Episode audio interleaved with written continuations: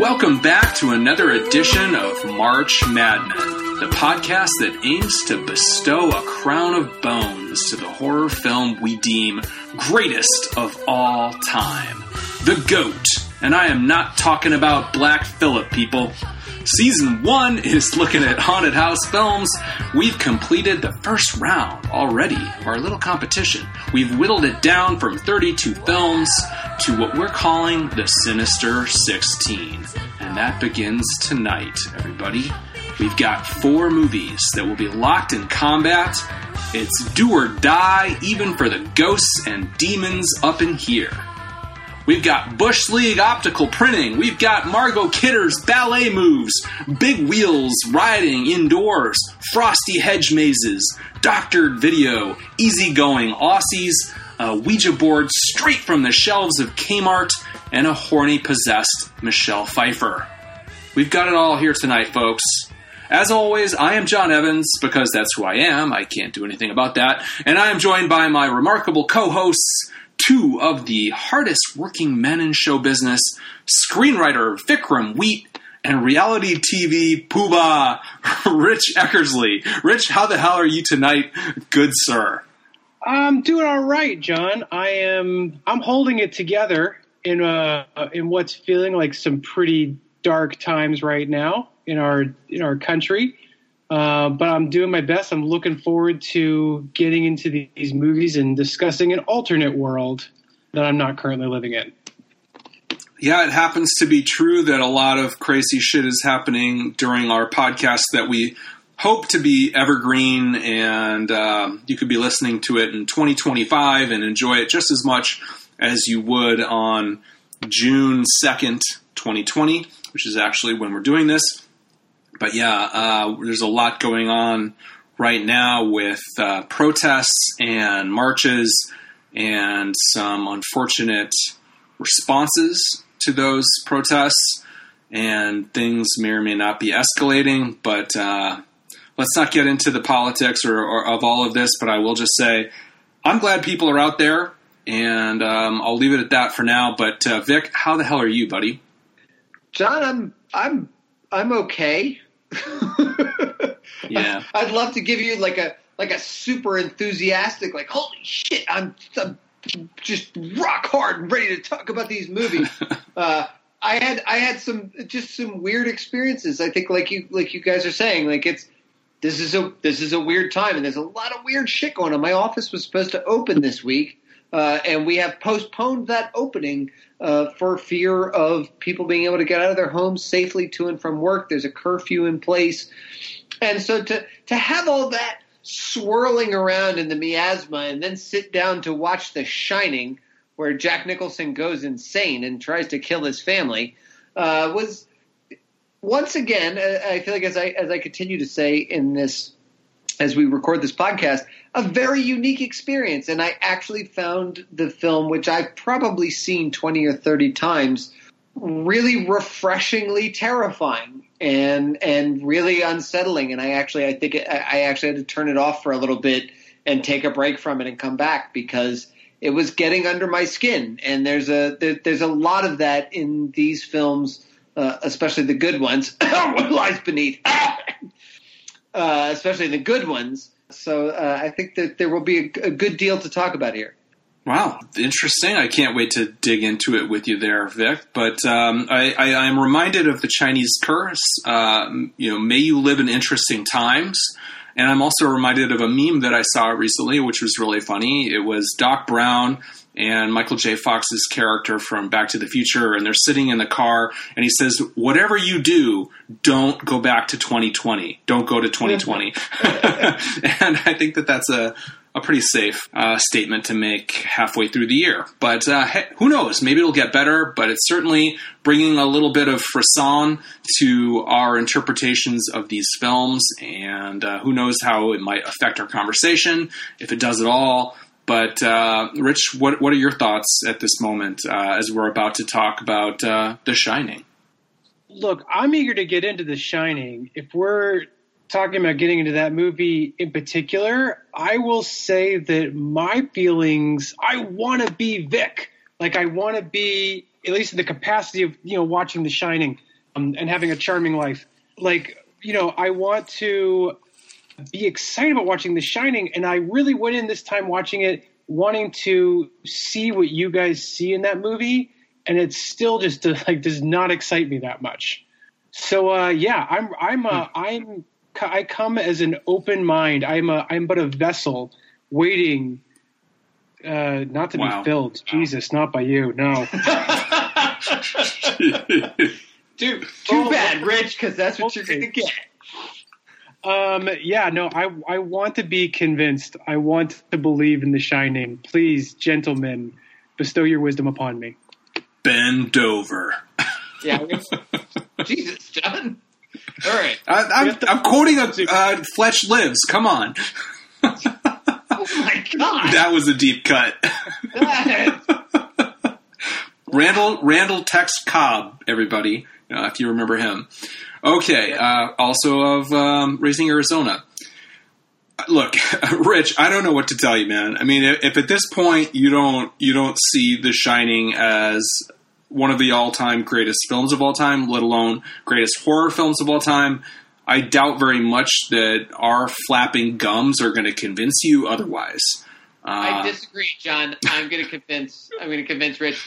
Just as soon as we dive a little bit further into Randall Tex Cobb's filmography, I really want to talk about Digstown for a few minutes. If you guys haven't, seen it. No, I have. It's a great movie. Yeah. That's a very underrated '90s film. Outstanding. Yeah, James Woods, baby. Yeah, and Lou Gossett Jr. Yes. People forget what a great actor he is. Anyways. Yeah, no, they were both great in it. Yeah, before James Woods kind of turned into a psychopath. But that's neither here nor there. Off the rails, guys. We're 5 minutes in. We're completely off the rails. I would dare say we've already lost any Red State listeners that we have, so that's going great. Yeah. Okay. So anyway, let's talk about The Shining. Highlight sequence is our first order of business tonight, as everyone who's been hopefully listening through our first round of our tournament, we had scorecards, and now for the Sinister 16, we're shaking it up a little bit, and we're going to do things a little differently, starting with highlight sequence. And in this, if I understand it correctly, this was Rich's brainchild. The idea is let's pick a sequence from the film that really stands out, that we our favorite sequence perhaps, or something that is definitely worthy of discussion. I'll kick it off because I think this is the definitive sequence in the film, and it's Jack Torrance's visit to Room 237. From the surreal but still creepy overt eroticism of his casual encounter with the statuesque Swedish-looking woman, to her incredibly shocking transformation, to her much, much older, much more I've been dead in a bathtub for a couple of days form, to her fucking cackling at him for his reaction to the prank that she's just pulled on him. For me, this is just one of the top 5 most indelible horror movie sequences of all time, period. John, I'm glad you brought that sequence up, because that is one of the sequences that I've thought about a lot as it compares to other horror films. And one of the things that I find challenging, I guess, especially as a writer, but even as a viewer, is, you know, I've gotten the note of like, hey, we need some nudity in this. You know, hey, like, we need a sex scene. If you want to get people in the theater, there's got to be some fucking.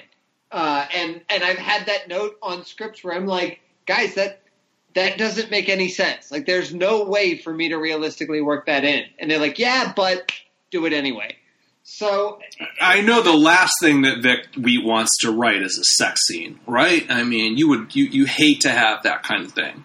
Well, I think what I would say is that I hate to have anything in a horror film that doesn't fit. Right. And that always pulls me out of the film. And generally speaking, I feel like when we're looking at horror films, a lot of times there is just some kind of sexuality sort of shoehorned in there. One of the things that's always stuck out to me as a memory is watching Marcus Nispel's Texas Chainsaw Massacre reboot, because Jessica Biel is in it, and she's quite good in it. She's quite a good actress. And yet there is this scene when they're in the basement and one of the guys has been hung on these meat hooks and she is just soaking wet and like every part of her body is sort of poking through her outfit. Mm-hmm. And she's trying to lift this guy who is in agony off of this thing. I was like, why are you trying to give me a hard-on in this scene? Like, this is not a scene where sexuality should be important. This isn't a time when you want that to be the focus of my attention. And it's one of those scenes where you can hear the producer talking, like, "Hey, come on, we got Jessica Biel. Let's dress this up a little bit." And so that's, I've always had a complicated relationship when it comes to sexuality in horror films. And I feel like the times when it works are many, many fewer than the times when it doesn't. Well, before you go on, I just want to posit that you will never have to worry about that ever again. Because, like, at this point in the climate that we're in now, and I don't think this is going to change, it's probably a good thing. I don't think that you see what you could call just... The scene that you're describing is just nakedly exploitative. Yeah. And they just like, nobody's doing that anymore. We've evolved beyond it. It feels very 20th century, but I know that, yeah, the point that you're making is that this scene does not, fit into that category even then, but it is interesting. This scene is the apex of how to correctly use sexuality in a horror film, where you are lured in just like Jack Nicholson in the way that it's filmed, in the actress that they've cast, in the way that she moves. Everything about it is sensual and alluring, and it draws you in only to hit you with the gut punch of revulsion. This is a scene where it fits, where it works. It is timeless. It is effective. It has sprung into my mind every time I've gone to get into the shower for like 3 years after I saw it for the first time, and periodically ever since. So, and as I said before, 10 years for me, but yes, we're on the same page. Yeah. It is a masterpiece of a scene, and really one of the best uses of full frontal nudity in a horror film, not for something prurient, but just to accentuate the horror that is coming. Yes. And you have to sell the sensuality and the seduction in order to really make the horror land. I don't know how well I really feel like it sold the seduction, at least to any character other than Jack Torrance at that point. I mean, yes, I see where you're coming from on it, and I like the scene. Don't get me wrong. I'm actually, this is not like a strike against thing. I think it's a terrifically creepy scene. I find the payoff at the end of it to be especially disturbing, particularly what you were saying, John, about the cackling, about the pleasure that the entity seems to be taking with Jack's torment. Yeah, I do feel that. It's not like when you enter the bathroom with Jack that you feel like everything's on the up and up. It is creepy from the get-go. I mean, that is a chilly, unsettling bathroom. And the fact that there's a, as you point out, a I think you called her Swedish. That was my just guess. John, I feel like you're projecting a little bit there, but that's okay. I might. I definitely have an affinity for Scandinavian women. Yeah, she definitely has she's like this Nordic / like a Amazon kind of vibe to her, you know, and she moves her body in a very alien way. Like I would not call, like we were talking last week about like Michelle Pfeiffer in What Lies Beneath. Sorry, Vic. And that was, I would certainly say, like a much more like conventionally seductive portrayal. Whereas I find there to be something threatening about this woman from the moment she appears on screen. But I do think that one of the things that's interesting about this movie is the fact that the thing that you're seeing on display in this scene is that Jack Torrance does seem to want to be seduced by the evil in this house. Yes, he's horrified and repelled by the ugliness when he encounters it, but he is also ready to give himself over to the darkness in it. And that, I think, is why you see him go to that woman. And for me, I think that's why I find it effective. I agree that the use of nudity in it is completely appropriate and feels motivated and does not feel exploitative. I always feel like I'm putting an extra T in exploitative. I know. I struggle with that too. Like, it's a word that when you put it in print, it's easy, but then it's like, wait, exactly how do we pronounce that? I felt the same way about prurient. So, is it? Do you pronounce the R or not? Is what I got from when you said it. I do think it's very telling about what Jack's, what his character's mindset is with this. In that, when he comes back after this scene, and Wendy says, "Hey, okay, what was up there?" and he says, "Nothing. There wasn't anything up there. There certainly wasn't a naked woman in a bathtub that I made out with." You know what I mean? But that's that he has this horrifying encounter, but then denies it because, like you said, I think he wants to be seduced by it. I think he's open to being seduced by it. And so he can't, he certainly can't admit to Wendy what happened up there, but I'm not sure he can even admit it to himself. This is a man who is he's circling the drain of his life in every way, financially, artistically, even emotionally, and in the relationships that are most dear to him. And the lifeline that is thrown to him is, to a ghost ship, but he still, versus drowning, he still eagerly grabs it, because it's something to hold on to that feels powerful. And I think all of that sells the sequence and sets it up. I mean, not to mention the fact that they've been stuck in a, I guess, like for us now, we're like, well, that'd be easy. I mean, I've been isolated for months now, but the idea that, that they're stranded in this hotel, with no other human beings for months, I think that contributes to where he's at right now and how open he is to this situation, as fantastical as it obviously is. Good choice, John. Thank you. Thank you. To me, it was a kind of a no-brainer, but I can't wait to hear what you guys say. Rich, what's your choice? My choice is that I was just about to check this. I think that this is the scene that happens right before that scene. I could be wrong. The highlight for me, at least the scene that has always stuck with me with this film, I mean, there are many, despite my issues with the movie, and one that really struck me again this time is the first scene in the with Lloyd the bartender. Mm-hmm. The scene where he goes into it's the gold room, right? Yep. Feel free to correct me if this is wrong, but this is a movie that has been like the story so far has been toying with the idea that there is an evil, that there is a presence, that there is a haunting going on. Certainly the what's his name Halloran tells us earlier in the movie that there is one, but we haven't seen any evidence of anything that could truly be called supernatural up until this point in the movie.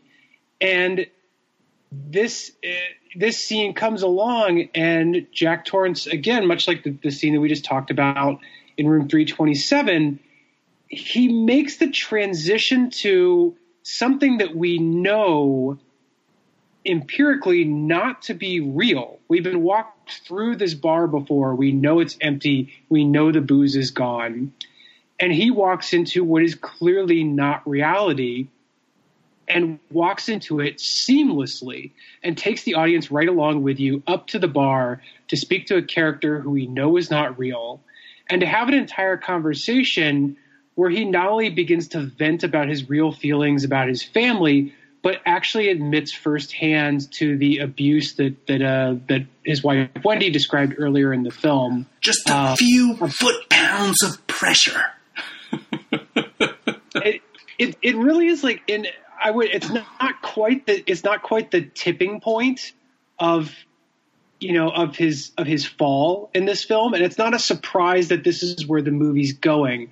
It's the way that he eases into it is what makes it so unsettling. it's so easy for him to just move into this other world, which I guess raises questions about, is he actually part of that world to begin with? I mean, there's obviously a lot to discussed about the end of the movie and what that means. But I mean, you could also just say this is alcoholism was the thing that the movie is really about, and how alcoholism allows him to justify and come to terms with and peace with the demons that he is allowed to hurt his family. And that's exactly what's happening in this scene. And yeah, it's an excellent choice. This is an amazing scene. I made sort of a list of the good and bad things in this movie, and I literally have Jack Nicholson in both categories, because he is so over the top at times. I feel like Kubrick didn't work with a lot of movie stars, and certainly not with movie stars of this caliber, of where we, you know, that Kirk Douglas. Kirk Douglas, yes. I mean, Peter Sellers a little bit, but you wouldn't think of Matthew Modine. Malcolm McDowell certainly wasn't at the time that he was doing Clockwork Orange or Ryan O'Neill. Yeah. Or Ryan O'Neill. Or, yeah. So, and not again until Tom Cruise in Eyes Wide Shut. So Jack Nicholson is, you can sense that Nicholson can just fall back on being Jack Nicholson. And you can also sense Kubrick being frustrated with that and wanting something else. And so I feel there are times when I feel a certain weariness when I watched Nicholson. The opening scene where he's interviewing for the job, yeah. You can feel a weariness in Nicholson, like you're watching Take 67 of it. But then you get to this bar scene, and it's Nicholson falling back on Nicholson, but in the best possible way, where Rich, just exactly what you said, like his movie star charisma as he strolls in and starts talking to a bartender that isn't there. And it's a drop in the bucket that gets filled up by the time he walks into that ballroom, and it's full of people, and he just does the same thing. He just walks in, he kind of dances around some people as he's making his way to the bar, and he just sort of casually accepts these things. And it just seems like one of those scenes that wouldn't work if you were doing it with anyone else. And Nicholson makes it work just fantastically. He does, and I take no issues with his performance. It's easy to say it's over the top, but I think that for me, you know, it's a perfect representation of a man who's totally ruled by his id and his demons, and we don't have time to get into nuances. And, you know, this movie isn't totally even about him. It's as much Danny or Wendy's movie. So, and it's a fucking horror movie on top of it. So I'm not gonna really question that, because I feel there's a consistency in the performance. So, and as you said, like the way that he sells it, the way that he makes it feel like, guys, I mean, there are flamboyant, drunk assholes out there that have exactly this guy's level of pseudo-charisma and theatricality. I think it fucking nails it on some level. John, you're just trying to flatter me now. It's fine. All right. Well, Vic, what do you have for your highlight sequence? I mean, is it something we never would have thought of, or is it something we're going to all nod and say, yeah, that was pretty awesome? Yeah, shocker, Vic. Really. I don't think this is going to be a shock, unfortunately. I mean, goodness knows there are a lot of amazing scenes in this, but I had a list with a couple on here because I wanted to be prepared, because one of the ones that I had was Jack at the bar, for all the reasons that we mentioned. I could talk about Danny rolling around and coming upon the twin, not the twins, because they're not actually twins, but the sisters at the end of the hall. They're not twins? I think that's – what's that? They're not twins? He says that he has two little girls. I feel like Stuart Ullman said – I feel like he said something that said to me that they were not twins. I could be wrong. Wait, Stuart Ullman is not the... You're talking about Delbert Grady? No, Stuart Ullman, when he's telling Jack what happened in the hotel... Right. When I was watching it this time, I feel like he said something that made me think, oh, they're not twins. So... That's neither here nor there. That minutia will wait for a future round. The point is one of the all-time scariest scenes ever, and really the first all-out shocking horror scene in the film. But that's not what I'm going to go with, because I feel like that is – everybody's going to talk about that. I want to talk about Wendy's, what I call her House of Horrors run at the end of the film, when things have just gone sort of batshit crazy, and there's – truly, there's nothing to it except Wendy running around the hotel, holding a knife, Shelley Duvall looking like her head is going to fall off every time she turns a corner, because first there's a guy in a suit with blood on him saying, "Great party," and then she turns a corner and there's the guy in the fucking warthog bear pig suit. It's like Man Bear Pig. South Park. Blowing another guy, thank you. Blowing another guy, and they both just sit up and, like, look at her. And the camera, I mean, it has all these, like, quick zooms, which they use occasionally, but normally it's the kind of camera move that pulls me out a little bit. But in this, every time that zooms in, the audio effects, the sound design that happens whenever she sees those things, it's the same audio cue each time. And I believe it goes the guy in the suit, and then the Man Bear Pig, and then she comes upon sort of a lounge that is filled with cobweb-covered skeletons. That's the least effective of the three, and of course it's intercut with Danny hiding from Jack and those sort of things. But it is the culmination of sheer madness that this hotel at this point has just taken the shackles off. It is letting all of its evil imagery fly. And really, it's trying, I suspect, to discourage Wendy. It's trying to keep Wendy from finding Danny and preventing Jack from killing him. And it just peaks with the Man Bear Pig blowjob.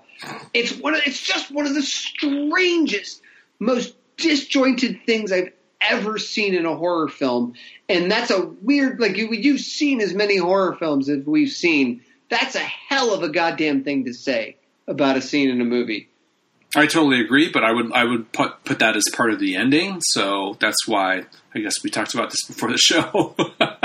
I think that's an Act 3 thing, but it's an amazing sequence. But that's part of what I think makes the Act 3 of this film so strong, and I think that's essential with any classic of the genre. So we've gone through the highlight sequences. I think let's hold off on talking about that further because, again, we are going to talk about the ending in a few moments. So let's move on to low light sequence, which is definitely hard for me. This is like finding the missed brush stroke in the Mona Lisa, but I'll try. It took me a while. I was tempted to say the helicopter shadow in the opening sequence because apparently that basically ruined the movie for Vic. Ruined it. And I almost I put the helicopter sequence as my favorite sequence. I love the helicopter. So do I. It's an amazing opening sequence. Can I say that I wasn't aware of the helicopter shadow? No, I was, but.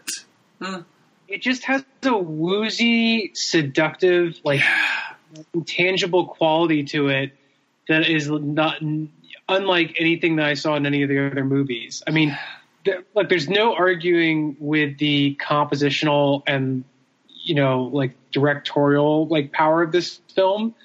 I feel like all the stuff feels a little rugged and very effective. But anyways, I'm sorry. I know we're not here to talk about the helicopter shot. I like the helicopter shot.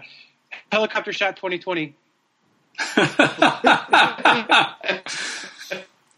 Yeah, but if I have to pick something, I think it's the laboriously detailed Halloran making his way to the Overlook stuff, which where we get to watch like every rental car, you know, every flight that he takes, every move that he makes. I think there's probably like a very willful point to this on both a script and directorial level, why they do that. But I can't help but feel that it's unnecessary when he gets an axe in the chest 15 seconds after arriving at the hotel.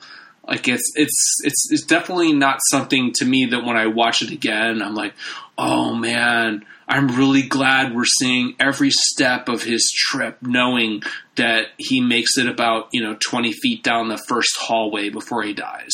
Like that doesn't totally work for me. So I'm going to go with that.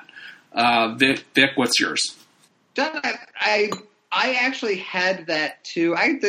I'll talk a little bit about some other scenes in the opening too, but just to expand on that a little bit, I know in the book they use that journey as a way to explore The Shining a little bit, and you get more of Halloran's history with it and his relationship with his grandmother that he talks about in the movie. He talks about a little bit with Danny, and it even has one of my favorite moments in the book, and it just kills me. I don't know why Kubrick would include all of this and not include one of the neatest little moments.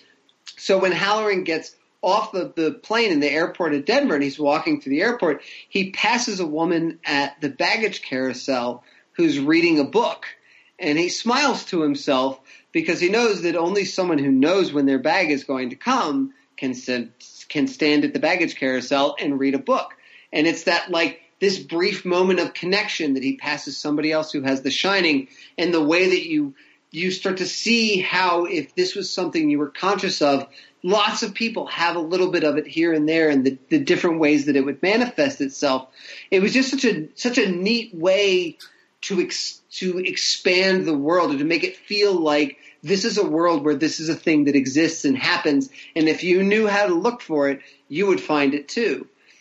And he doesn't have any of that. I really think it's just that they were nervous. I don't want to say nervous because I'm not sure Stanley Kubrick was ever nervous, but I think that they were concerned that people couldn't just be in the Overlook Hotel for that long, that it really is just a chance to cut away to something outside of that space. I don't know, because I don't know how else to explain it. You're absolutely right. It's probably a solid 20 minutes of the movie. Yeah, is just Dick Halloran traveling from a story perspective for no reason other than to drop off a snowcat before getting killed. That's the only purpose it serves. And so in the book, there are these other sort of narrative threads in terms of world building that he's able to pull in, and Kubrick's not interested in that. I don't understand it. It's a very strange choice. Well, I will say, like, both just hearing you talk about it and then upon reflection, that maybe at the time, like on a first viewing basis, it's building the suspense that many films do, that the cavalry is on its way, but, you know, this is how long it's going to take. And we're very much like believing as a first time viewer, which is very hard for me having seen this movie, you know, 30 times. But that if Halloran can just get there, everything will be okay. And we're like, oh, okay, just, you know, he's got to do this, he's got to do that. And, oh, man, I hope it goes well. I hope he gets there soon. You know, like it could be seen as this tantalizing, tense build to, is he going to make it in time? You know, like I think there's an argument to be made that that's very old fashioned and classical filmmaking.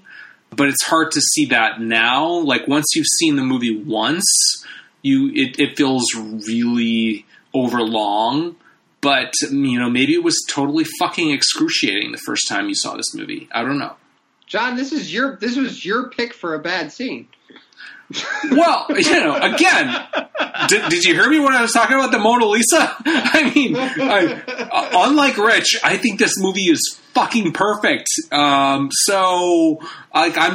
poking at the little tiny threads that might be a little loose.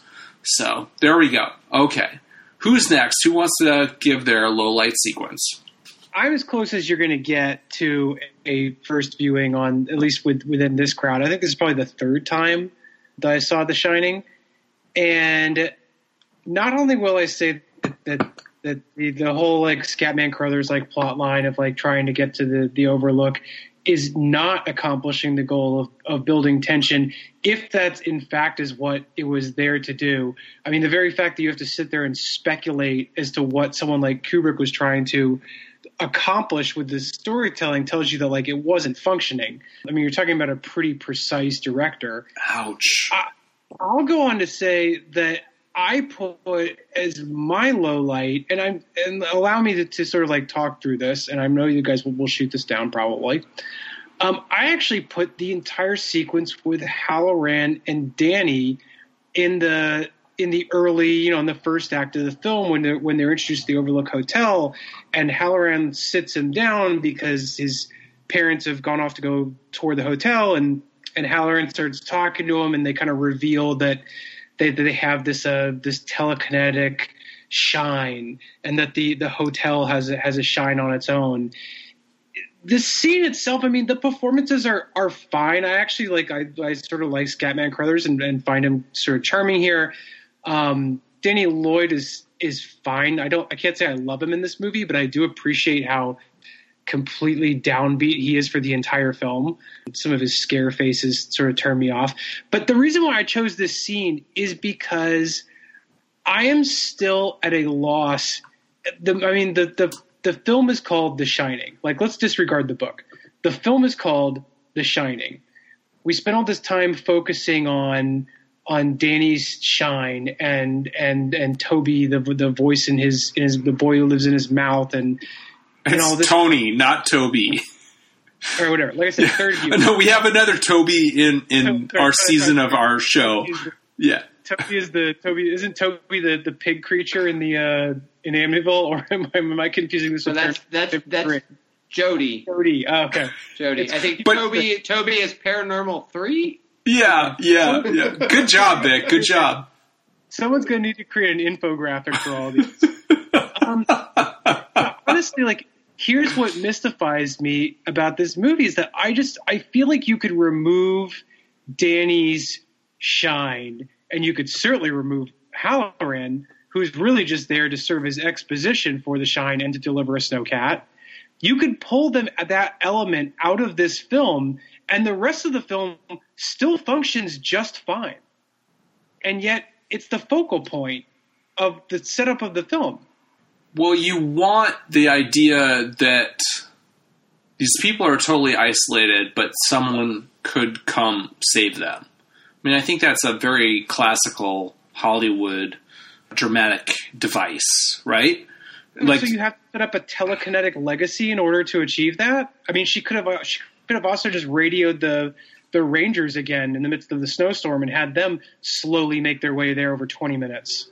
Rich, I don't want to super nerd out on you, but Danny's not telekinetic. I think he's merely psychic. I mean, I think that... And by the way, the actor is 6 years old. 6 years old. He's born on the January 1st, 1973. The movie came out in 1980, so it must have wrapped up shooting in 1979, like, at the latest. I think that Danny is really our window into what's happening in the hotel. And if he was just a little boy and we didn't have some sense for why he was stopping in front of room 237 or why he was being visited by these things, but Wendy was not, for instance, the information that he's providing for us is a lot of what builds the suspense, especially through the first half of the film, because there's not a lot of terribly scary things. That was the backup bad scene. Bad sequence is that the opening of the film is very dry and expository. Now, this is just Kubrick laying the groundwork. This is a little bit like John's, where, look, like I'm nitpicking threads here because it's delivered about as well as you could have, but it's all about setting up the alcoholism and the history of the hotel and the time that he hurt Danny and Room 237 and what The Shining is and how, you know, the roads are going to be closed and the hedge maze, and it's there's so much groundwork to lay. It all pays off in the end, and they get a few little scenes in there. I mean, I think it's why Danny's flash, his psychic flash in the beginning when Tony shows him all of the blood coming out of the hotel and the little girls and all that kind of stuff. You just need that because otherwise you might forget that you're in a horror film and not just getting the history of an alcoholic who's going to work as a caretaker for a hotel. Yeah, I mean, I think whether it's 1981 or 2020 or 2025, I think that this movie announces itself as a horror film. There's sufficient dread, there's sufficient tension, there's sufficient build. That, you know, in my mind, one of my great signs of the apocalypse will really be if generally the consensus is that people, young people, watch The Shining and they're like, nah, that didn't do much for me. I'd rather watch Paranormal 17 or whatever, you know, like, but no, this movie has always retained its power with audiences. And I think that it's one of those sort of timeless, enduring movies that just it works on your fucking brain, man. It's a very unsettling, deeply disturbing movie. John, I agree. It's a slow burn, but you have to admit that the vast majority of horror films have to open with some kind of really big scare in order to pave the way for all of the character development, the exposition, the setup that you sort of have to do just as part of making a movie. Yeah. This movie doesn't really do that. Again, you have the one flash with him, but before that you have a lot of dialogue with Jack and Stuart Ullman and there's a lot of buildup. I'm not saying it doesn't work. Again, we're nitpicking an exceptional horror film. I'm just saying this is a slow burn and trying to get through that opening scene and be like, no, I promise this is going to be really fucking scary. He drops a few little crumbs in there to tide you over until he gets to the good stuff. But it is dry and exposition heavy. When I was in college, I wrote a paper. I hope I still have this on some hard drive somewhere. I wrote an entire paper about this movie, and one of the things that I said was that every film, a frame of this film, feels to be infused with evil and menace and haunting. And to my eye, as a kid and today, I could tell from the minute this film started that it was possessed with threat and with menace and the uncanny and the supernatural. And I was totally on board with it because I had the sense immediately that it was playing for keeps. This was, you know, not going to pull any punches. And I could be a little patient with it because just the mood, the tone, the atmosphere from the get-go was so palpable, not even palpable, overwhelming that I was okay with that. But John, if I wanted to concede that point. Like, I do feel like it is, like I said, it's very effective filmmaking, but it does beg the question, if that is true in this 2+ hour movie, why do we need to spend the time, as Vic pointed out, just walking you through all this exposition at the very front?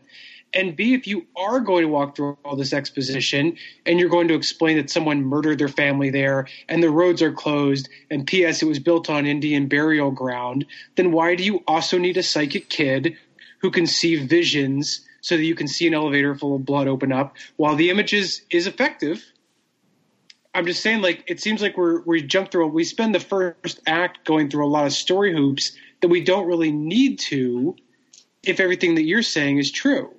Well, but who's the better writer than Stephen King? Like, I can't wait. Here's my next question. Okay, I mean, maybe, like, there's some logic to that, but this is a top 5 horror movie of all time, in my opinion. Like, we're going to do maybe, like, 500 movies we're going to analyze for different genres. And I can't imagine anyone coming up with 5 movies that are more, like, airtight or perfect than this in the horror genre. I can't. So, like, that's kind of what I keep coming back to. Well, I guess, John, that's what we're here for, isn't it? Yeah, John, I just want to point out that we are talking about the lowlights, and you're still quoting your college paper where you're waxing philosophical about how genius the film is. Where are the fucking lowlights, man? Well, dude, I have a pretty strong feeling that we're going to get to talk about this movie in more detail. And I honestly have some hope that I will win you over to a degree when we start really delving into the deep genius of this film, because if we gave this movie the treatment that we gave to Halloween Resurrection, I think that its merits would become apparent. It's not about merits with this film. It is about that emotional connection that you guys both seem to have to it. It's a film that doesn't, like, I do not particularly want to sit down and watch this movie again. It doesn't scare you. You're not fascinated by it. Wow. I can appreciate it. I think there are elements of the story that I really love. Well, we're going to talk about it more. So, like, we can save it for no time. Let's just say that it's not an issue of appreciating the movie. It's an issue of enjoying it. Look, I know you've been consistent, Rich. I mean, like, I respect that, because my opinion sometimes drifts, like, from viewing to viewing of these different movies that we've seen. Like, I can have a very different experience on viewing 4 versus 3 or 5 or whatever. But you from the beginning, you're like, kind of, The Shining leaves me cold, you know? And I totally get that, but we got to move on at some point, because we got a lot more movies to cover. And yeah, I do have a feeling we'll come back to this. So let's talk about the ending, because up until now, everyone, we've been constrained by a spoiler-free mandate. From now on, we're not going to be worried about spoilers. So everyone, if you're listening to this show, I really hope, because we've talked about these movies for at least 2 episodes previous to now, that you've had a chance to see the movie. I really encourage you to do so. But yeah, we're not going to be doing spoiler-free episodes from this point forward. Well, that's a good transition to what we're drinking. Vic, what are you drinking tonight? I just finished a 3 Philosophers from Omegong, which is a lovely Belgian quad. A little bit of Cherry Creek in it. It's delicious. Nice. Rich?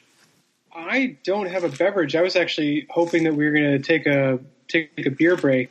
But what will you be drinking when you hit the fridge? I don't know, man. Do you guys want to put a vote in? I'm sort of torn between if it's too early to do a glass of bourbon or if I should go with a beer. Rich, we've all been working from home for the last 2.5 months. It's never too early for bourbon. I will tell you guys this. This is the first podcast ever, going back to when I was in Venice and we were doing early Friday the 13th movies, where I have no beer in the house. None. Oh my God. Yeah. That's a sad story. I don't know what's going on, so I just have to drink the hard stuff all night. There you go. So I started with Manhattans, and now I'm on a whiskey and Coke. I'm going to try to, have more Coke than whiskey for the rest of the way. All right. Well, let's talk about the ending of this film now that we are no longer worried about spoilers.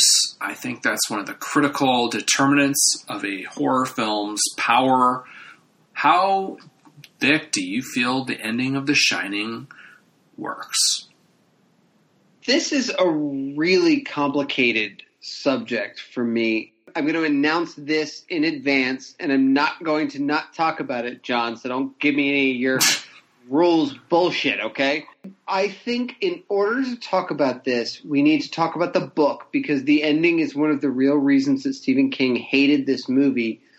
But I also think you need to talk about how it juxtaposes very narrowly with the ending of Dr. Sleep, and specifically the movie, because the book of Dr. Sleep is very different. So in the book of The Shining, Jack Nicholson is an alcoholic and gets overtaken by these demons, is threatening to kill his son.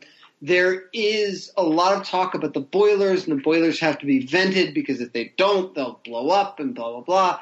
And they actually lay some of that groundwork in this film, which I find sort of interesting because it doesn't really pay off.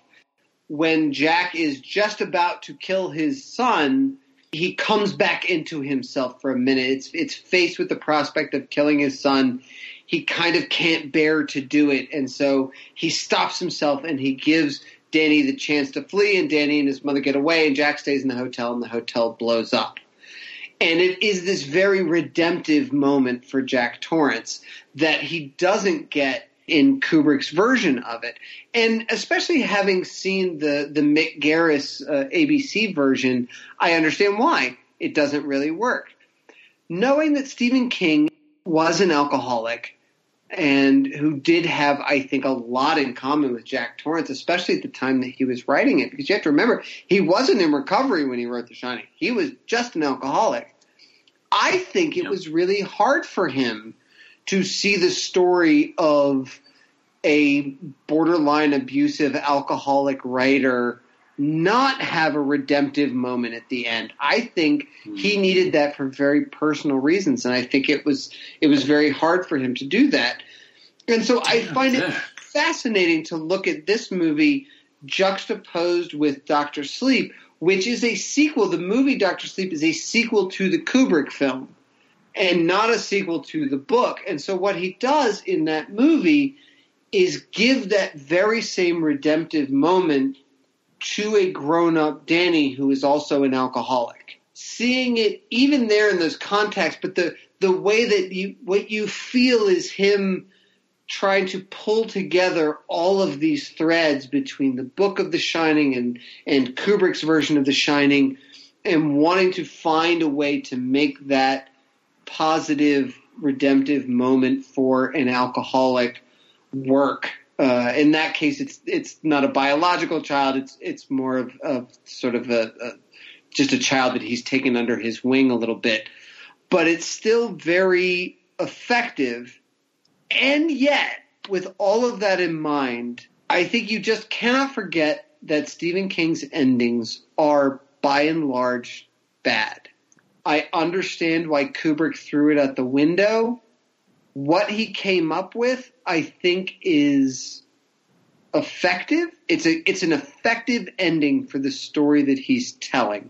It's not very surprising. It doesn't pull the rug out from under me. It's not shocking. It's not one of the great all-time horror movie endings in the way that, say, The Thing is.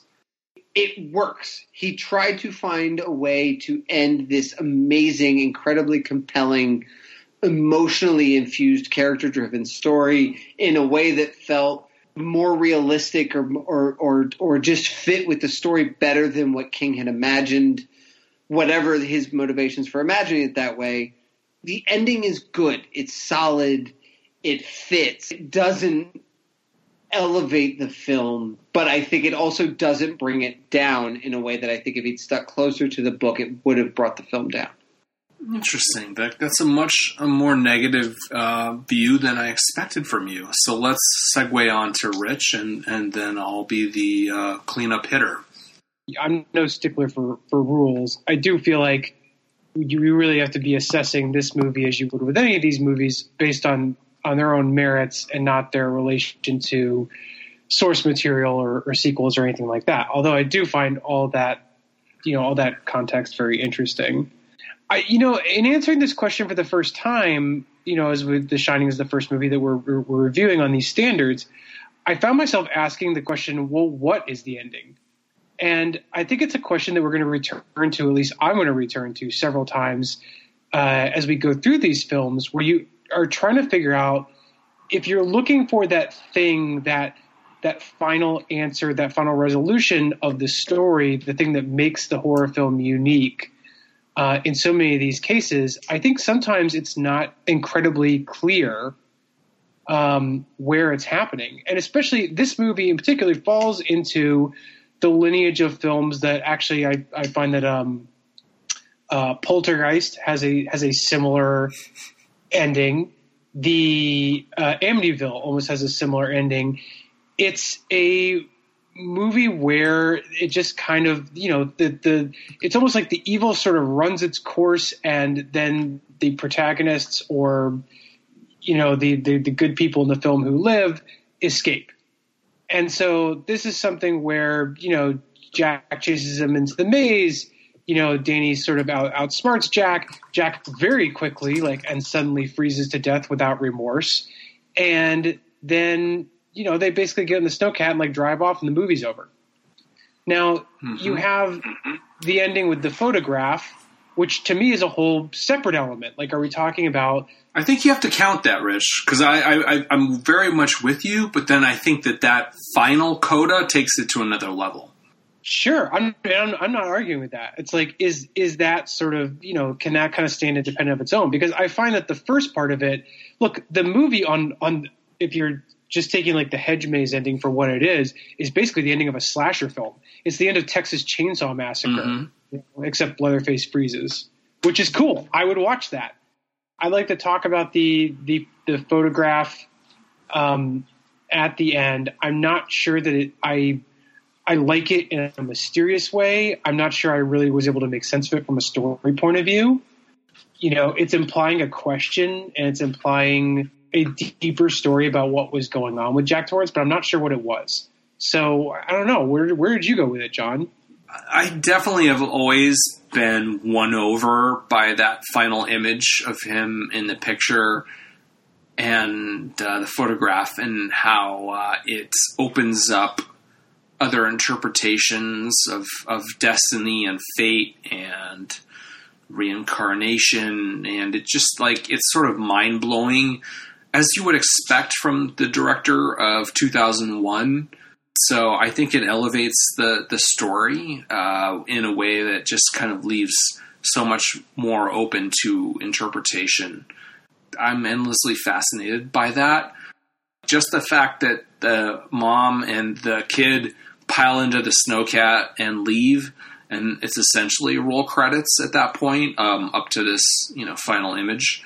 That doesn't sit all that well with me. I've always felt that's there's something kind of weirdly simple about that ending.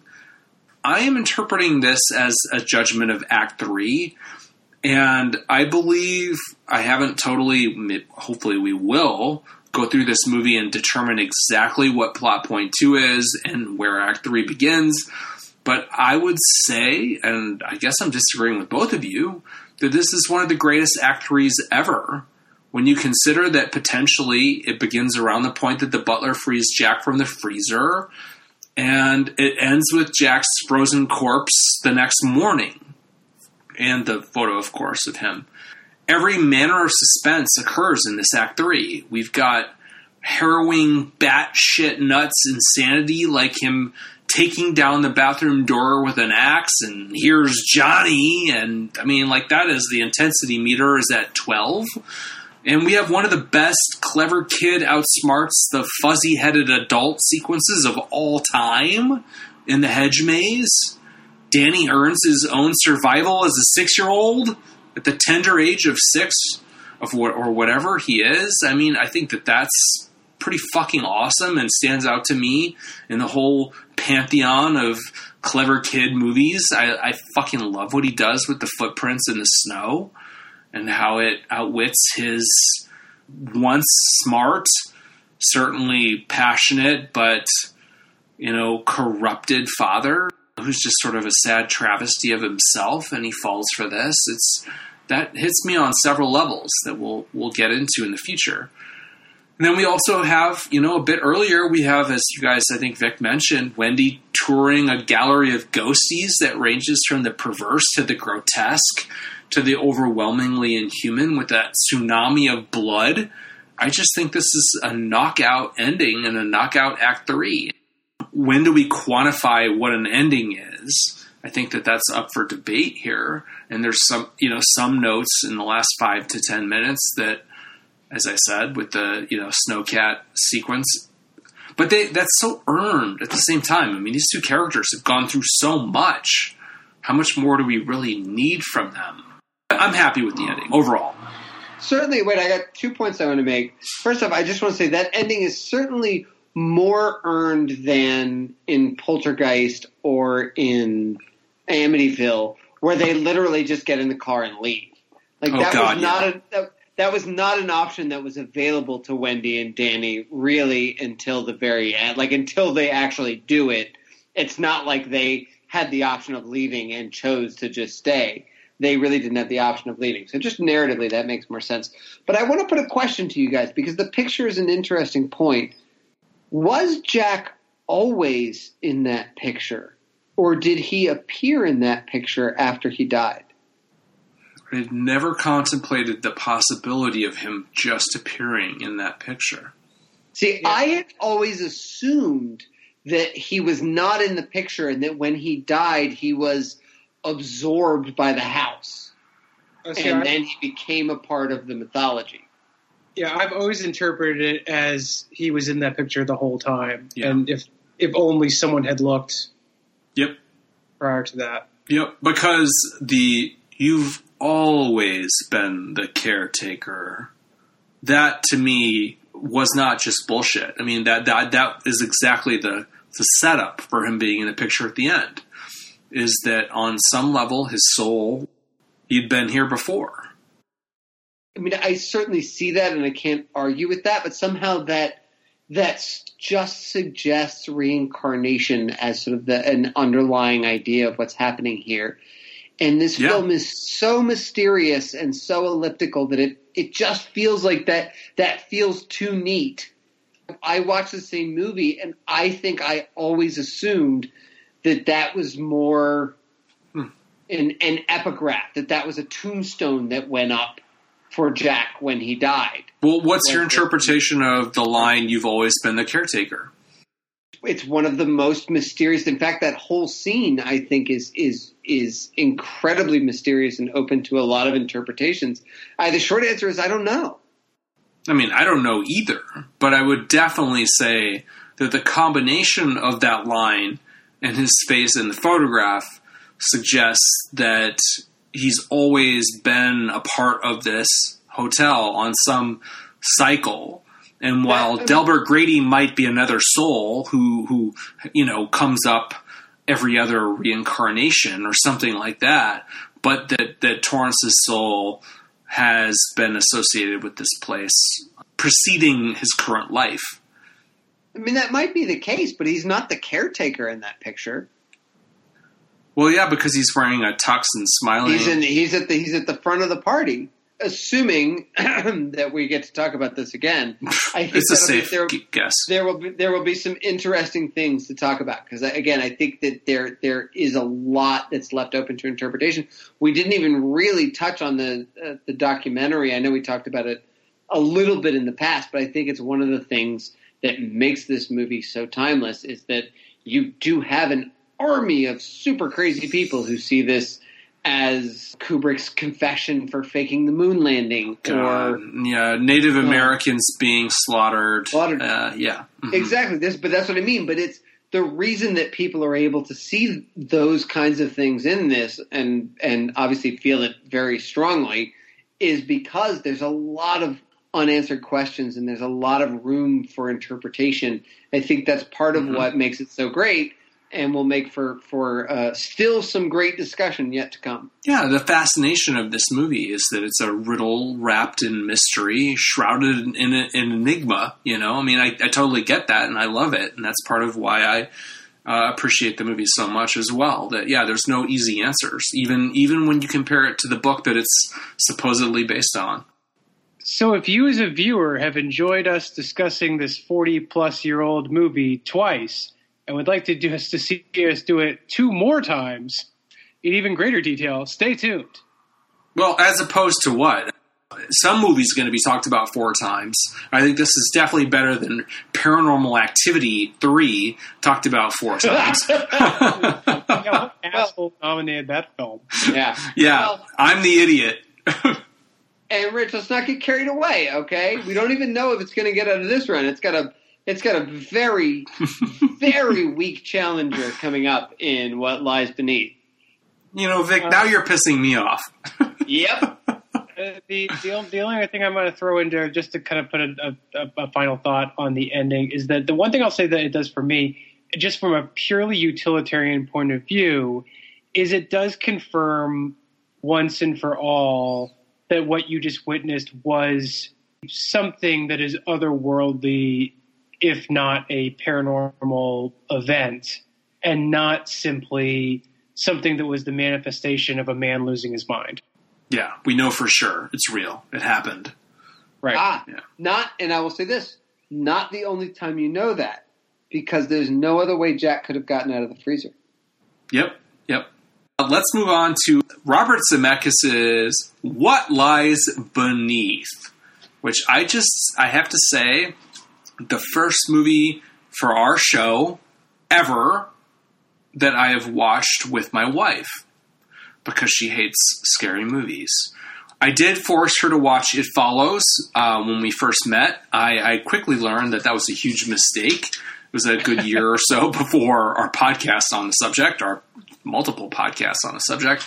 But this was the first movie since then that we watched together. She did, it's worth noting, she forced me after about 25 minutes of the movie to say, she's like, look, I can't watch this anymore unless you tell me. Because I've been trying to tell her stuff like, well, you know, in some movies, the ghost is actually trying to help the person, the protagonist of the movie, you know, stuff like that. I've been dropping those kinds of hints, and she wasn't good with it. And then finally, she just stops me and says, what happens in this movie? And I walk her through the rest of it, and she's like, okay, I'll watch the movie. She did enjoy the film, and I'm glad I got to share it with her. I like this movie. My highlight sequence, I've touched on it before here. I'm going to get into more detail for us because I have a feeling this is the last time we're going to talk about this movie. I still geek out with film nerd glee watching that sequence where Michelle Pfeiffer is paralyzed in a bathtub. The water is slowly rising. She discovers she can wiggle her toes as this Hanthanol or whatever it is, like she's been drugged, paralyzed by her husband. It starts to wear off, and she tries to work the drain stopper, which is on a chain. She's trying to lift it before the water level reaches her nostrils, because she's, again, 90% paralyzed by this drug. Success! The tub starts draining, but suddenly the chain breaks, and the stopper drops back into place. Now she's drowning. The water is up to her eyes. She's fighting panic, but she discovers she has more use of her limbs because this thing wears off in 3 to 5 minutes, this drug. So she grabs the shower hose with her foot, and she manages to manipulate it into turning the spigot so less water is pouring out of the faucet. But now she's almost totally submerged. It's like it's almost over her head. And so she slowly, ever so slowly, positions her foot over the stopper and violently kicks it downward, sweeps it out of the drain, and suddenly it's draining, and she survives. I want to say that I bet Quentin Tarantino loves this scene with all of its foot stuff, but I just think it's a masterfully conceived, written, acted, shot, edited. I'm sorry, my film studies nerd self from Boston University, I'm jizzing in my pants over this shit, man. I love this fucking sequence. It is so good. The subtlety of the visuals in this one particular scene. Michelle Pfeiffer, she goes out to the end of the dock. I forget why. Cooper, the dog, comes down. and his ball is in the water, and she says, Cooper, you know, go get it. There's your ball. Cooper just stands there. He won't move, which among the themes, recurrent themes in haunted house films, is the animals sense the evil almost as frequently as the kids sense the evil. So Cooper won't move, and you're like, oh, something spooky's about to happen. Of course, then she gets – they've got a little boat hook or something she uses to try and pull the ball in. And you just get, through the rippling water, this vague impression of a face. Yeah. And it sort of rises up in a movie that doesn't have a ton of subtlety and has a lot of jump scares. This is one of the few really subtle, slow scenes where you can really see her looking at it and being like, what is that? What am I looking at? And is it what I think it is? And by the time she sort of decides that maybe it is a body in the water, it starts to recede again and it disappears. And then the tension is broken when the cordless phone in her pocket rings, and she sort of jumps, and we get that release of tension. That's one of those effective uses of jump scares. Everyone rails against the jump scare. I just think that it's a tool in the toolbox, and it can be deployed well, and it can be, and it's easy. It's one of those things that can be over deployed. That is one of the instances where it really worked and it really paid off. But I just really liked the subtlety of the imagery. It reminded me a lot of in the Asian horror films, they use the screens as a way of obscuring faces, and it adds such an element of tension and suspense and horror when you see something horrible, but it is vaguely obscured. And, you know, through something sort of translucent. And that was really what I got from this short scene of this body in the water. I had both those moments on my list, and I don't have another one that I really want to add in there. I agree with both of them. I think that, you know, Vic, the scene that you're pointing out was a scare that had a lot of restraint in a movie that one of its weaknesses is definitely the fact that it occasionally does not have enough restraint. John, I mean, you and I appreciate your breakdown of the tub scene. You and I have already discussed that scene is really worth the price of admission.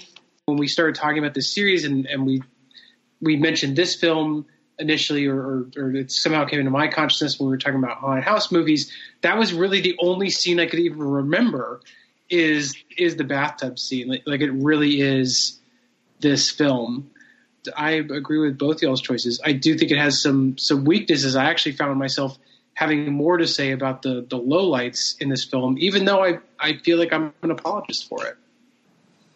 I want to say, like, quickly, it's humorous to me that The Shining and What Lies Beneath are head-to-head, and my two highlight sequences involve a bathtub. But the two great sequences are in a bathroom and very bathtub specific.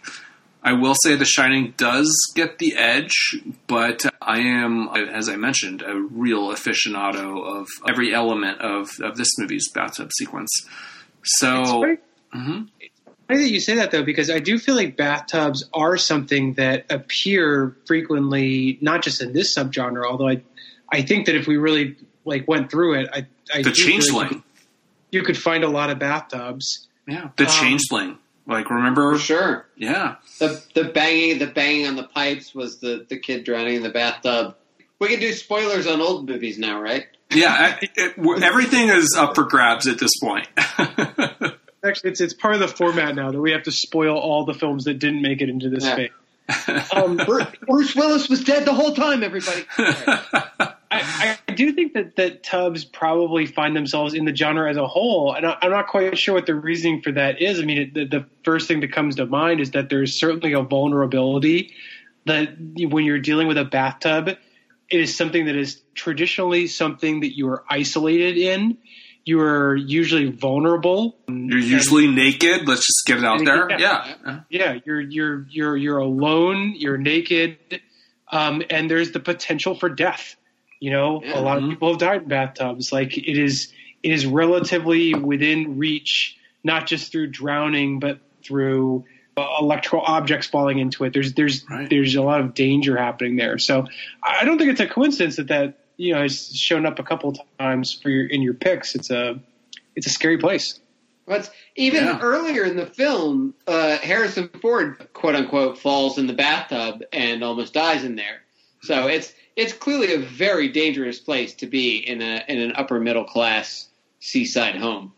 Well, I mean, this movie really, really embraces the concept of what lies beneath. I mean, this is it is visually, thematically, narratively very much focused on water and what is submerged under the surface, what's going on, and the dangers and intrigues and hidden guilt therein. So, I mean, say what you want about this movie. Obviously, Vic fucking hates it for what it's worth, but it is on point in terms of unity of expression. So that's everyone given their highlight sequence? Is that true? No? I believe we covered it. Okay. Yeah. Well, that's a good segue then to lowlight sequence. Rich, what's your lowest point of What Lies Beneath? It kind of feels like it's a series of events that happens within a short period of time, but I'll boil it down to a scene that happens shortly after Claire, Michelle Pfeiffer's character, unsuccessfully tries to hold a seance with the spirit that she believes is trying to communicate with her. She passes by the bathroom and the bathtub is full of hot water and it's bad digital steam, which is a separate complaint. And then on the mirror is written the phrase, you know. And then shortly after in the scene after that, she's using a computer to do research and the spirit is typing MEF, which are the initials of the slain ghost, and it's typing MEF over and over and over and over again. I want to point out it's like a online poker. Put your initials in after you've won the game is what the context is. Yeah. Yeah. They also just happen to be the initials of her neighbor who has mysteriously disappeared. That one is an ugh for me, but we'll get to that later. Yeah. I guess this is a complaint about the rules of a ghost, which I do like to be somewhat clearly defined about how communication is happening between the living and the dead in a movie like this where the entire thing rides upon that very concept. But if the ghost can write on mirrors and type its own initials, then why is there a mystery? Why is it having to lead her from clue to clue? Why doesn't it just write her a fucking letter? Well, I mean, look, first off, that applies to every single haunted house movie ever. All of these movies are either a demon or a ghost. And if it's a ghost, it's usually I want you to solve this mystery. I want you to do something for me so that I will be laid to rest. And none of them are so cogent and clear where they're like, oh, well, I'm going to write, hey, listen, I'm dead. I want you to fucking kill this guy because he killed me. End of story. That's just not the way these movies work.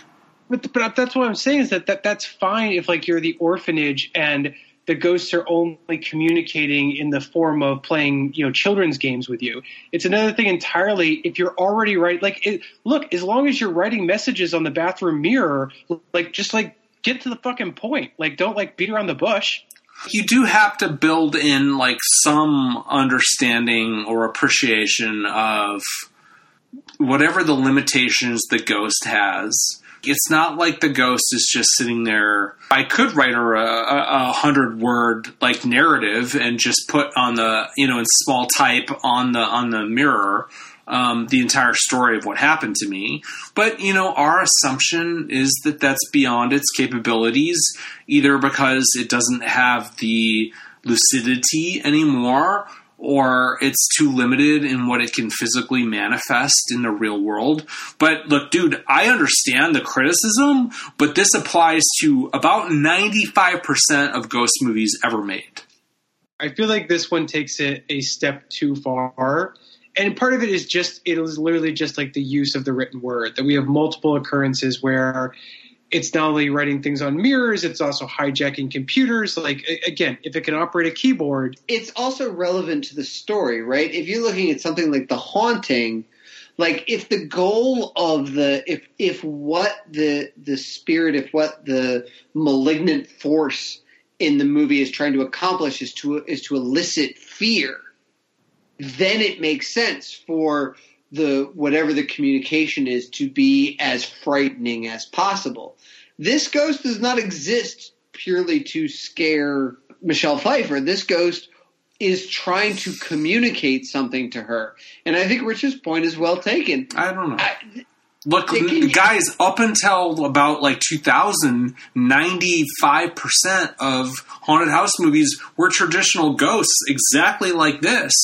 And I would levy this criticism against all of them. It's that how many of them are on this list? Well, I mean, I think that's fair. I think that's a fair point.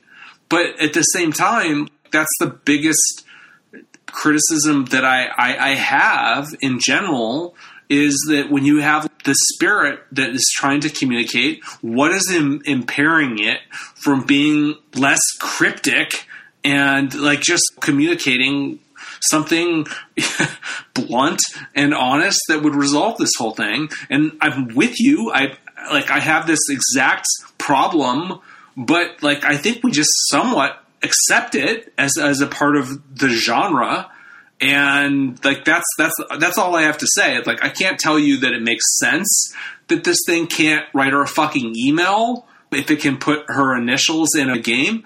But I have been trained to accept that ghosts have very sporadic ability either to form the thoughts or to communicate the thoughts. And so I will write it off if everything else about the movie is working. That's all I can say.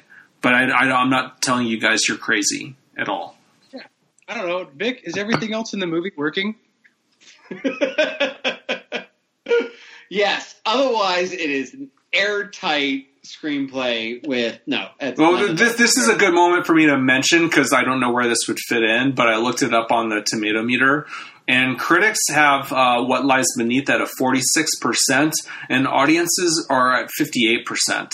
So, yeah, this is not a particularly well-respected movie. Yeah, thank God we took this over, Our Point? Oh, it's still better than Our Point. I don't think they're competing with each other. But it doesn't matter. I mean, like I said, I still enjoyed this movie. These are the lowlights. These are the things that really irked me about it. But overall, I found this film to be a pretty enjoyable watch despite its issues. Yeah. All right. Can I chime in with mine? Of course. All right. She got in an accident and forgot that her husband had an affair. She had a head injury, Vic. And forgot that her husband had an affair. Vic, have you ever seen a thriller made in any country ever? Because, like, one of the critical tropes of thrillers are that characters suffer amnesia from head injuries, often suffered in things like car accidents. It was like she saw them, right? And then they went to a party, and then she got upset at the party, laughed, crashed the car. Then her husband takes her back to the same house, the same party, where she found – no, it's preposterous. 1 year later. Preposterous. The whole mystery of it depends on the fact that somehow – because you figure out that Harrison Ford was having an affair with this woman like 30 minutes before the movie's over. And somehow it's like you're supposed to still believe that he didn't kill her. Yeah, that's a good point. For another 20 minutes. If that's your low light, like what I pointed out to my wife when we were watching it was the audacity of the movie. And I'm not saying it doesn't work at all. Like, okay, maybe that's what you're saying. I'm not going to go that far. But the audacity of the movie to reveal and have him admit that, yeah, he had an affair with her, but he didn't kill her. And for a while, that's sort of the assumption that we're all operating under, is that, you know, she killed herself or whatever. And that is tough to pull off. I was about 50-50 at that point. And I was definitely like thinking I was suspicious of him watching it the first time, but I was open to the possibility that his version of events was legitimate and that, yeah, he had an affair with her, but he didn't kill her. Now I'll never know because I've known for 20 years that he fucking killed her, and I'm not going to forget that. But I can't go so far as to say it's totally ridiculous and I never bought it, because I think I kind of did. I think I side with you, John. I feel like the movie has done a well enough job up to that point of convincing you that it's going to sort of like twist the story this way and that, whether you were convinced by the twists or not. They've established that not everything is what it seems in this film, and so it doesn't seem outrageous that the review will be like, oh, yeah, well, I did have an affair, but I didn't kill her. It turns out that it's something else that's haunting you. Yep. It seems believable. Yep. I was certainly open to that. I will argue that the movie doesn't convince you of that.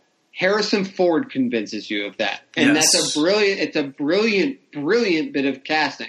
Yep. The problem is, when I watched it the second time, by the time he went, okay, yes, I had an affair with her, but, and yes, I lied to you, and yes, you have amnesia, and I didn't tell you for the last year about that thing that you forgot. How did I not see this? I'm sorry. It's from a screenwriting perspective, it's terrible. It telegraphs the ending from that moment. If you don't know that he, like I said, if that was Alec Baldwin or Christopher Walken, this movie goes down in everyone's estimation from 46% of Rotten Tomatoes to 26%. I will champion this movie on multiple levels, and one of the things that I wish that we would give it a deeper examination, because I think there's so many clues and interesting things. The very first shot of this guy in the movie is he puts almost a threatening arm around her throat. And it's immediately our visceral reaction is, what's happening there? And then you realize, it's just a lover's embrace. But a jump scare. No, fuck it. Come on. No. I love that kind of thing, man, because it is a legitimate clue to what's going on. It really is.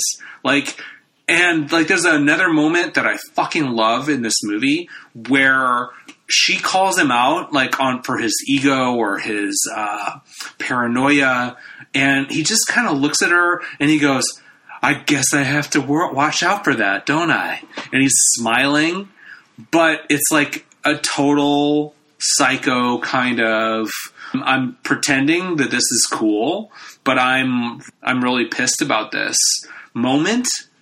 But he puts on the Harrison Ford smile. Dude, I mean, there's just so many, this is a movie for grown-ups. This is a very sophisticated and subtle movie. And yeah, it has its drawbacks and it has its broad Hollywood bullshit things.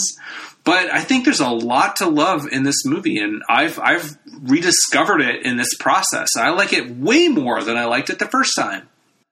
So my lowlight sequence, though, because I have one, even though I really like this movie and nothing stands out as especially poor per se, the scene with her neighbor, who happens to have, as Vic pointed out, I believe the same initials as our murder victim ghost, where they're on opposite sides of this fence. It's extremely manipulative, especially in retrospect, once you have seen the movie more than once. The film does backflips to undermine the apparent meaning of the scene. They justify it as some kind of romantic mental breakdown by this other wife, but it's a cheat, because this woman, when you watch the sequence, she's acting like a complete psycho over there, and they totally brush it under the rug later.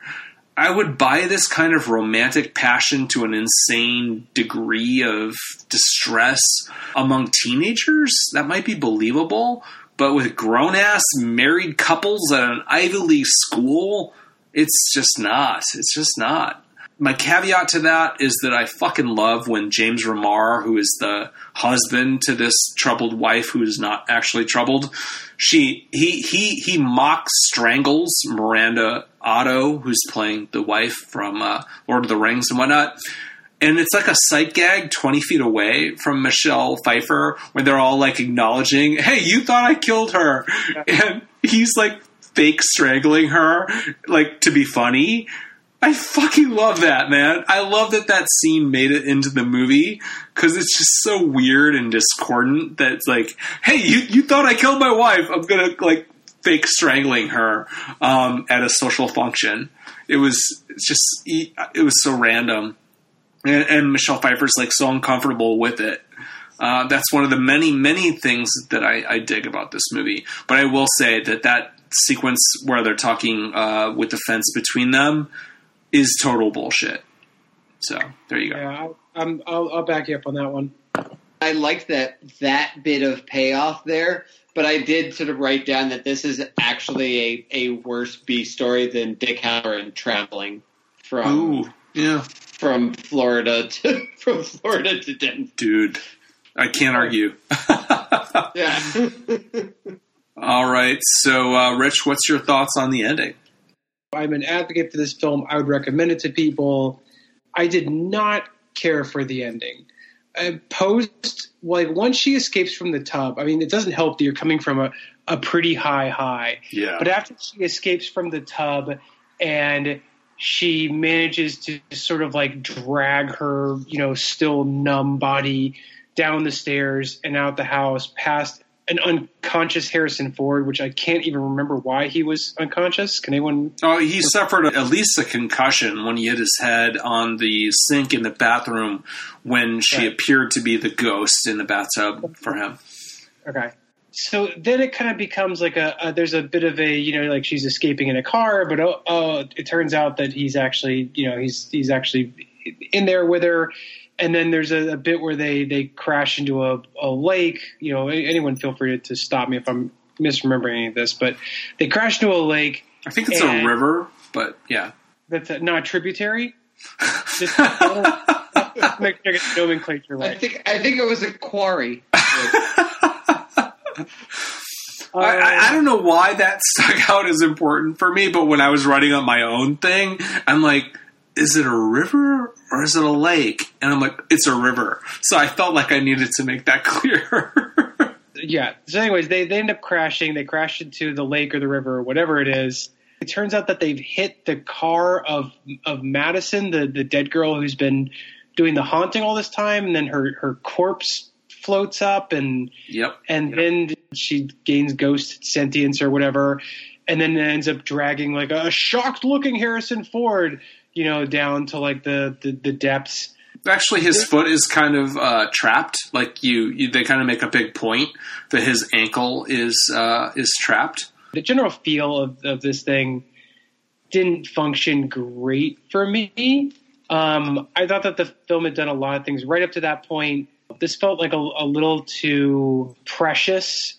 I didn't really care for the ghost coming in and claiming him at the end, at least in some capacity, and taking him down. I know that this. What would you have preferred to see there? I'm just curious. Should she have killed him or something like that? I guess I would rather look. You have like the great bit where like Michelle Pfeiffer was possessed by her, right? I like that a lot.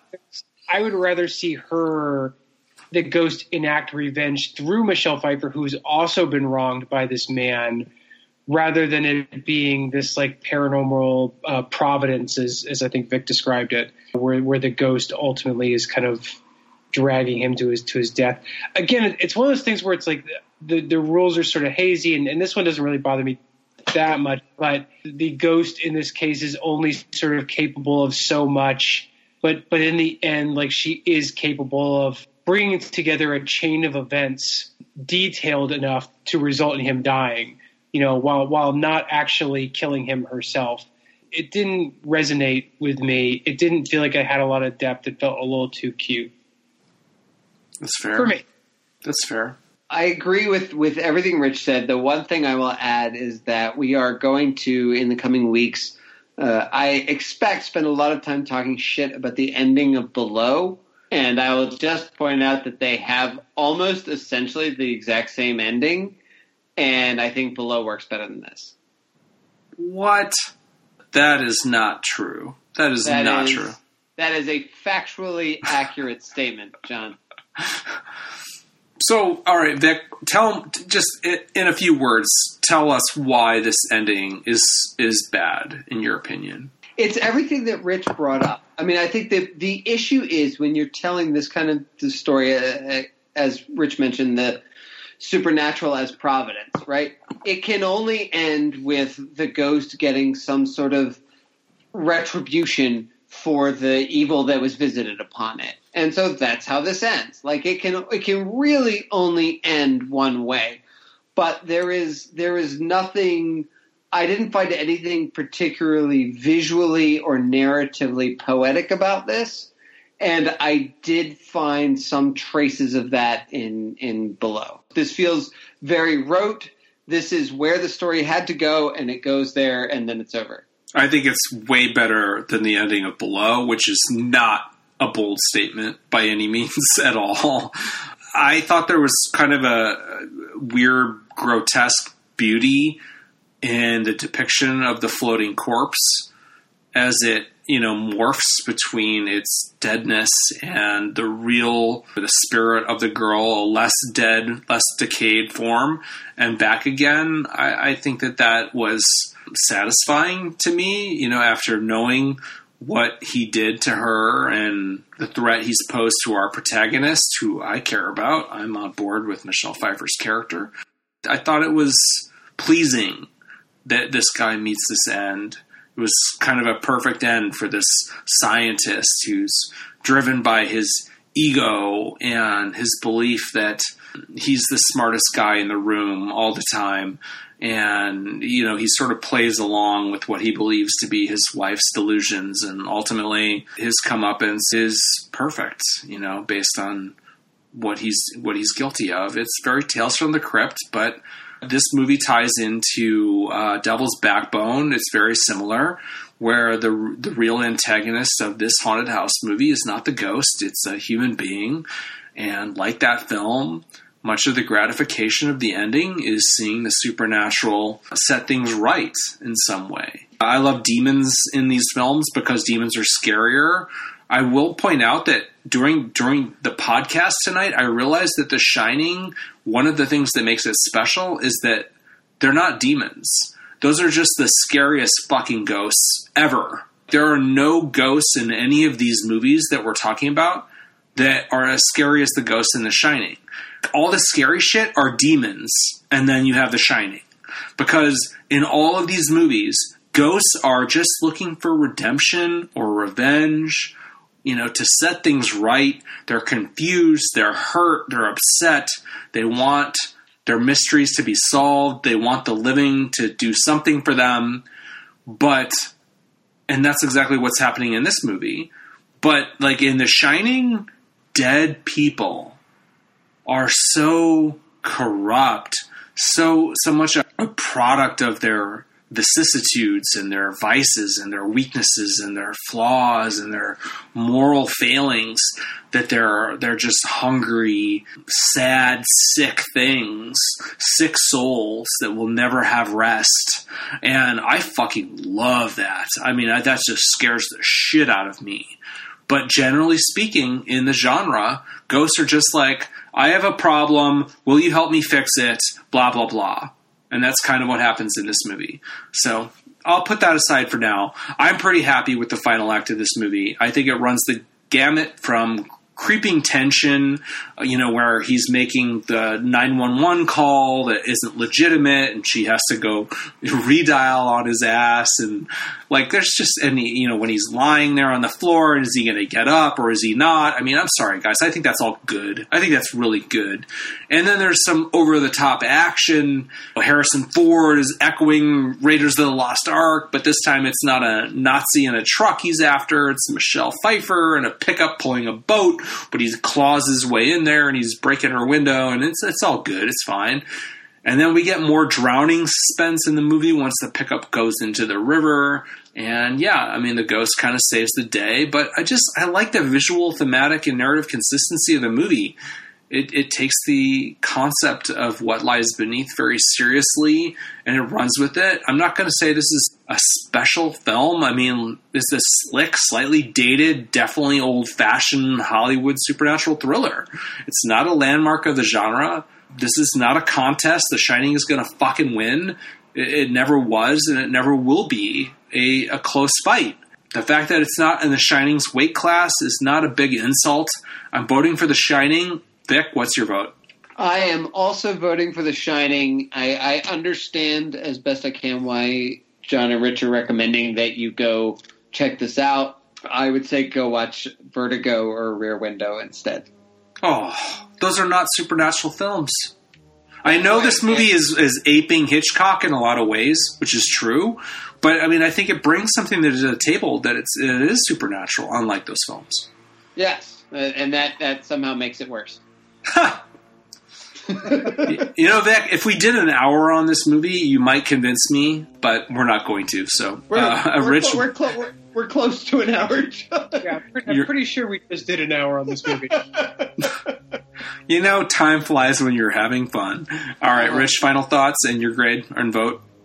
Look, the weird thing is that you guys are both right, and these are two movies that are both like 2 hours plus, which I'm a big believer that if you're going to be more than 2 hours, and oftentimes if you're going to be more than 90 minutes as a movie, you really need to earn it.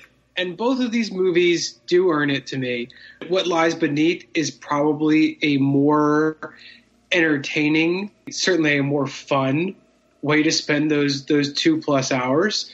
But there's no denying that The Shining is a more interesting way to spend them. And so I will vote for The Shining and see how it goes moving forward. All right. Boom. It's done. Thank you for playing It Lies Beneath. I'm glad you were a part of this process because I appreciate you more. But The Shining, come on. Like, it's a juggernaut. Let's see if anything takes it out. All right. The Shining has vanquished What Lies Beneath, and we're on to the next matchup. Hope you've enjoyed this episode of March Madmen, and I hope you hear us again soon. Oh, and by the way, thank you for listening. You are the listener. You've always been the listener.